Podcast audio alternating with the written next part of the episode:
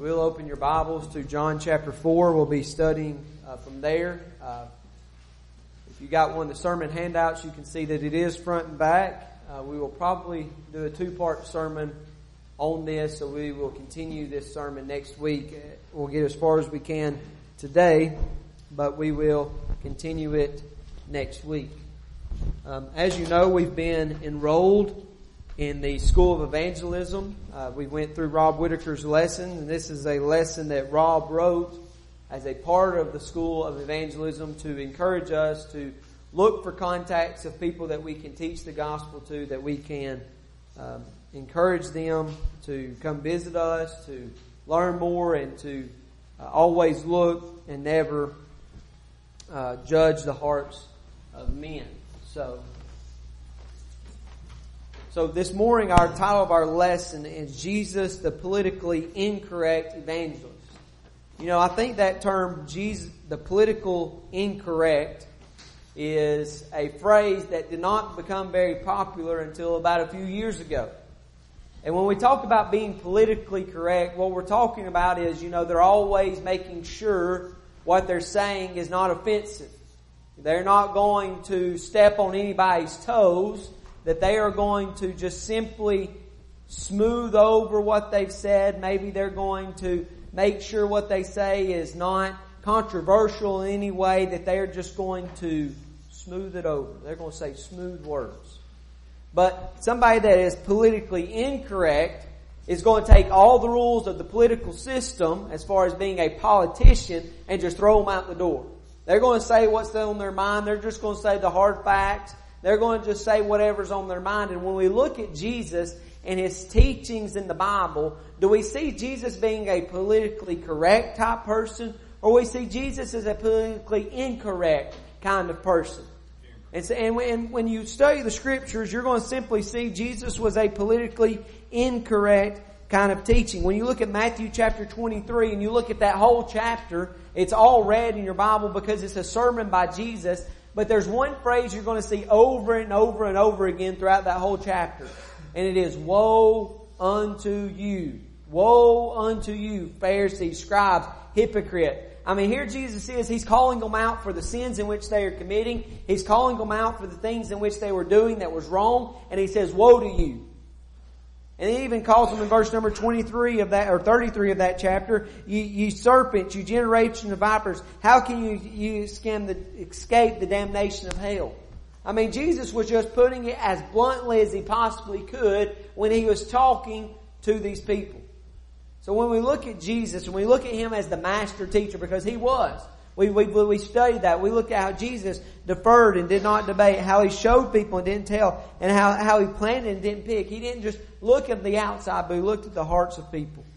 But we understand that Jesus was one that put it bluntly, the one that, that simply said it how it was. And if we want to change this country, if we want to change the direction in which the churches of Christ are going, we don't need to look to Washington, D.C. for our answers. We don't need to, to, to think that Congress or the Supreme Court is going to fix our decisions, but rather it is going to be because we are the Church of Christ and we are going to evangelize to change the hearts and souls of men. That's going to change families. That's going to change cities. That's going to change this whole world. Each year we are losing over a hundred congregations, 1800, or 18,000 members. If if a doctor was to see those stats and walk into a room, they would say, whoa, whoa, whoa, something's not right here. Stat. This person is dying. And when we look at the Lord's church, we need to see, we need to be people that are about the Lord's business and studying God's Word and be one like Jesus was, and that is the politically incorrect that. And when we look in the Word of God, we see that Jesus was politically incorrect because of several things that we're going to look at this morning. But to sum them up, we see that Jesus is politically incorrect because he violated religious, moral, social, cultural, and national norms. Jesus did not care. Jesus did what was right in the sight of God, and because of that, he became politically incorrect. So what we're going to do is we're going to look at this account in John chapter 4, as we look at the Samaritan woman and how Jesus encountered her and see how that was not one that was politically correct. Like I said, the churches of Christ is rapidly dying and when we look at this, we're going to look at the New Testament. Number one, look at verse number four of John chapter four. There Jesus said, or the, the account says this, but he needed to go through Samaria. What that tells us about the language of this evangelist was he was not a vacationer. He was not one that, that went here for vacation, but rather he needed to go there. That word there in that text is very, very important because it shows that Jesus did not let culture close the door to souls. Culture did not allow him to close the door to the soul. If we're going to be like Jesus, then we need to get going in our purpose. What was the purpose of Jesus in his life here on earth? It was to seek and to save that which was lost. Luke 19 and verse number 10. And if that was Jesus' mission, what do you think our mission needs to be? Our mission needs to be the same mission of Jesus, and that is to seek and to save that which was lost. And why do you think He gave us the Great Commission? Was because that way we could go into all the world and preach the gospel. That way we can be just like Jesus. Jesus seek and save the lost. Our mission that Jesus gave us was to seek and to save the lost by preaching the gospel to every creature. That word must is much deeper here because Jesus was, Jesus' mission was Samaria. And this was a track, this was a route that many people did not travel. Many people, many Jews would in fact travel around Samaria simply to avoid that area. But what did Jesus do? What did the text say in there, verse number four? But he needed, he had to go through Samaria. Why?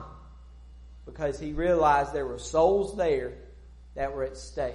Now, if you know anything about Old New Testament living styles, it was very unpopular. It was very politically incorrect for a Jew to be sitting down with a Samaritan, yet much less a Samaritan woman. But what did Jesus do? They, Jesus didn't just dodge around it by walking around Samaria and going to another city, but he went right through it because this was his way of not closing a door because of culture. We don't need to prejudge people.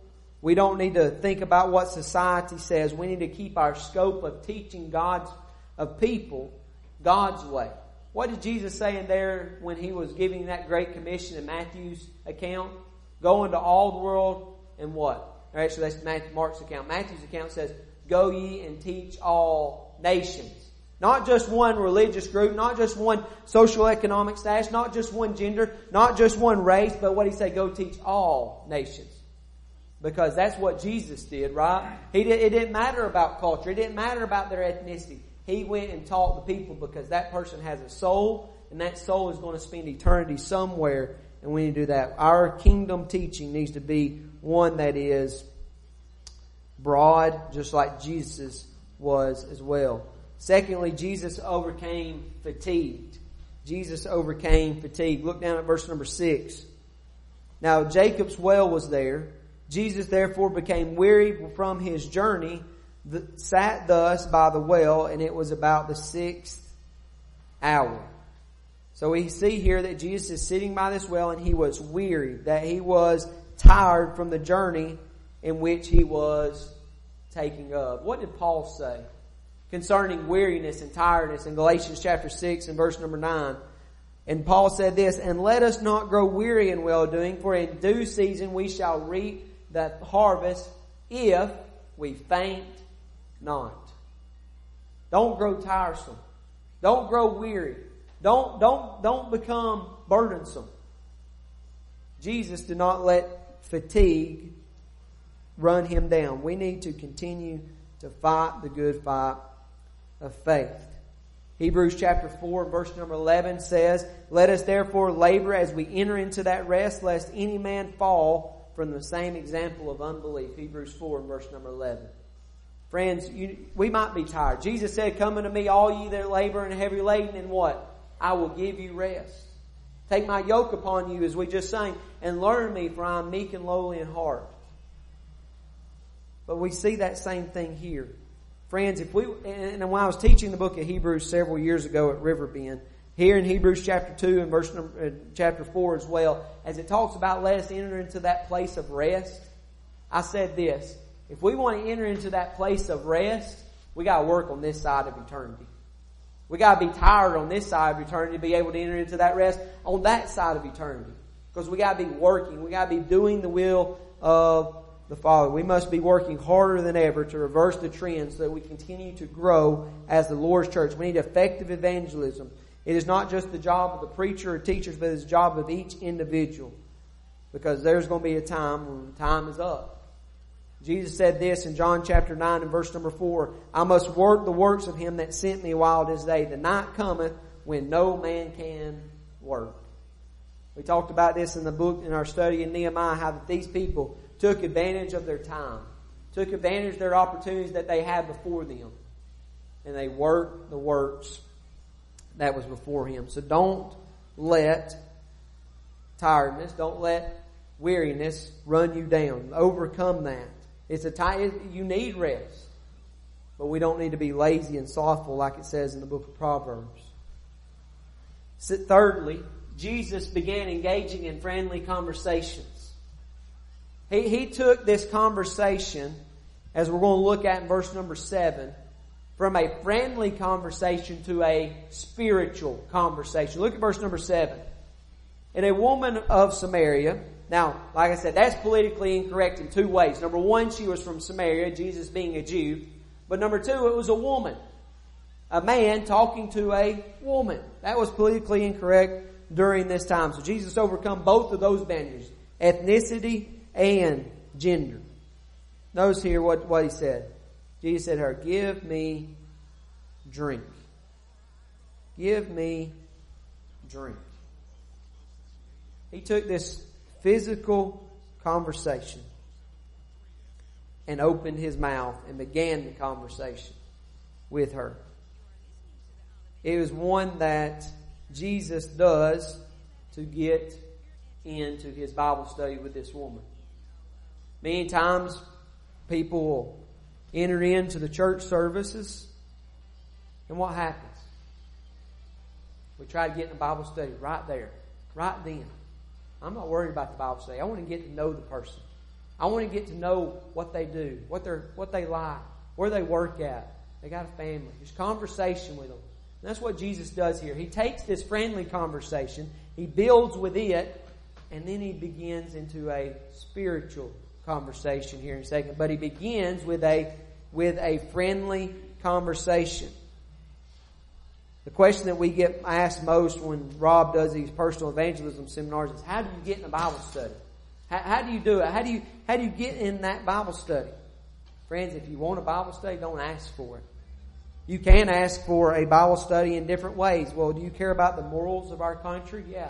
Well, I think I got a solution. Can I show you what, how we can get this country to be a good moral country again? And you begin to study the Bible with them. Proverbs chapter 18 and verse number 24, a man that hath friends shows him himself friendly and that, and there, there is a friend that sticketh closer than a brother. Jesus did not intimidate conversation about religion in his life, but he simply asked a physical question, and that was, give me drinks. Friendships and conversations are essential to successful evangelism. If you want to be successful in evangelism, you gotta be friendly and you gotta open up conversations that are not spiritual in nature to begin with, but more physical that lead to spiritual conversations just like Jesus did. Also looking at verse number 8, Jesus chose a time when others are not around. Notice here verse 7, he says, give me drink. Notice where the disciples are. Verse 8, for his disciples had gone away in the city to buy food. So there was nobody else around while Jesus was talking to this woman. Salvation is a very personal issue. It requires discussion about the individual sins, the spiritual condition, and privacy is, is a very important thing about soul winning. You know, Bible studies don't need to take place at Cracker Barrel. And you know why? Because we're too worried about the food than rather than teaching the person. They don't need to take place at a coffee shop. Why? Because people are around. There's many distractions that can take place in those things. That's why we need to get them in our home. The great evangelists Aquila and Priscilla there in Acts chapter 18 as they heard the preacher Apollos preaching, what did they learn about his preaching? They learned that he was teaching false concerning baptism, that he was still teaching the baptism of John. And they realized, hey, that's not right. But what did they do to this man that needed to have a Bible study? They didn't shame him publicly, but what does it say? They took him aside. They took him into a private place. Acts chapter 18 and verse number 26 and expounded the word of God to him more perfectly. They didn't, they didn't do it right there. They didn't stand up in front of the whole congregation in that synagogue and pre- where he was preaching and, and shamed him. They took him privately. The best way for a Bible study is in a private place, a, a quiet setting. Public shaming is needed for public sinning, but private Bible study is needed for soul winning. When a visitor walks into our assembly, we need to follow Jesus and begin with a private conversation. Then before you move into a personal Bible study. Our third point was Jesus was not put off by potential offensive statements. Jesus was not put off by potential offensive statements. Notice what is said in verse number nine. And then the woman of Samaria said to him, How is it that you, being a Jew, ask a drink from me, a Samaritan woman, for a Jew has no dealings with the Samaritans. That was a very, number one, difficult question, a very hard question for Jesus to encounter, but it was also one that was very uh, offensive in the statement. The words that, and the actions of Jesus were shocking to this woman, for Jesus had crossed the generation gap towards a time honored religious censor. Proverbs 15 and verse number 1, a soft answer turneth away wrath, but grievous words stir up anger. We need to be prepared to deal with the difficult issues. We need to be prepared to answer the difficult questions of, does, doesn't your church believe in, why does your church not believe in the mechanical instruments of music? Why is it the Church of Christ believes baptism is essential for salvation? Why is it the Church of Christ believes they're the only ones going to heaven? We need to be prepared to answer those difficult questions. When Paul visited Athens there in Acts chapter 17, he said, I perceive that you're very, very religious in all things. Evangelists must pick their battles wisely and stick to their religious battles. There in Acts 17, as I mentioned, Paul was visiting Athens and the spirit was stirred up rampantly with idolatry. And, and Paul began with, I perceive that you are very religious in all things. He did not jump all over them for their idolatry worship, but rather he started the conversation there and he picked his battles wisely. Another point, Jesus offered her something more than she had. Look at verse 10. And this is where you see the conversation go from earthly to physical to spiritual. This is the, this is the turning point in their conversation. Look at verse 10. Jesus answered and said to her, If you knew the gift of God, and who is it that says to you, Give me drink, you would have asked him, and he would have given you living water. Underline that phrase in your Bible if you write in your Bible. Living water. It's, it's very hard to refuse a gift. Many people come to our assemblies for the first time to see what we have to offer. We will never be able to give, outgive our religious neighbors. We'll never have bigger buildings than them. We'll never have better things because they have those things. But one thing that we can give them that they can't give them is the truth of the gospel. John 8 and verse number 32. We must know Jesus. We must know that his, He has a plan for mankind, but we need to be willing to give. When you think about the church, we are a group of people that are to do good works. We are here to, God created us, Ephesians chapter 2 and verse number 10, for good works. And we need to use our talents for those good works. When somebody comes in and says they need benevolent help, maybe they need some food, we can easily tell the difference between somebody that truly does and doesn't, we need to help them. But the difference between us and the Habitat for Humanity or the soup kitchen or, or the food pantry, the typical food pantry is what? The reason we are helping them physically is because eventually what do we want to do? Help them spiritually. Friends, if we miss that connection between physical and spiritual, then we missed everything. And that's what Jesus says here. Hey, I can, I can give you something that you need. I can give you something that you really need. And we need to give people what they need. But more importantly, we need to give them what they spiritually need, and that is the gospel of Jesus Christ. The purpose of the church is found in Ephesians chapter 3 and verse number 10. There where Paul said this, to the intent now unto the principalities and powers in heavenly places, that might be made known by the church the manifold wisdom of God according to the eternal purpose which he purposed in Christ Jesus our Lord. If we have a work in the church that is not tied to soul saving, then we need to shut it down and refocus it because we are about souls. The reason, the reason we do benevolence is why? Not just to be good, but to help the people spiritually as well. To hopefully open up that door to a Bible study. I think that's one thing that churches miss so much is they're willing to help people. They're willing to give out food. They're willing to give out gas cards, whatever it might be. But they forget about the spiritual. We need to make that connection to it. We need to help those there. Jesus had to point her in the right direction. Here after Jesus said living water, the, the lady was very confused, right? She was very, she had a lot of questions. Look at verse number 11. The woman said to her, Sir, you have nothing to draw with, and the well is deep. Where, where then do you get the living water? I mean, she missed the whole point, right? I mean, Jesus said, Hey, I'm going to give you living water. And he ain't talking about physical water from the well, but she's thinking that. Look at verse 12. Are you greater than our father Jacob, who gave us the well and drank from it? as the son, as, uh, as well as his son and his livestock. This woman was very, very confused about these things. And because she was thinking physical, Jesus was pointing towards a spiritual solution. How do you walk somebody into a Bible study? You build a door while conversating with the lost. Think about uh, how you can cho- choose the subject to turn from a physical to a spiritual conversation. If you're talking about morals and the decline of our country, use this line. Could I show you something that could solve our moral problems in our country? And then that is an indirect invitation to a Bible study.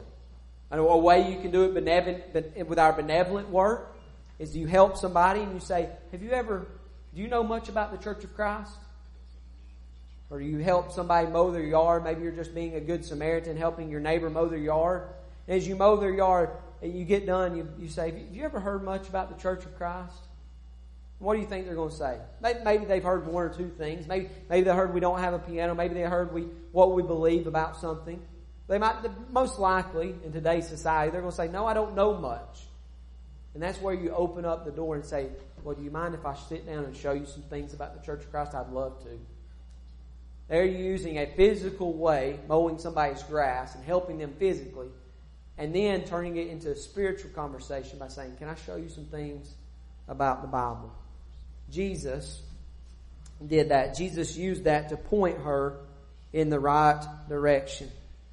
Another important point from this is Jesus did not ignore the sins that could potentially close the door.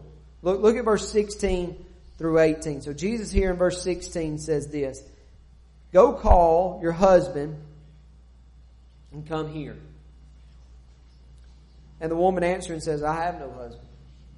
Verse 8, continuing verse 17, Jesus said, you, you have answered well. I have no husband, for you have had five husbands, and the one whom you are with now is not your husband. It is in that you have spoken truly. So what does Jesus see here? He knows her past. He knows the sin that she is living in. And he simply did not just oversee it. He knew that he was going to have to handle this issue of her living in her sin.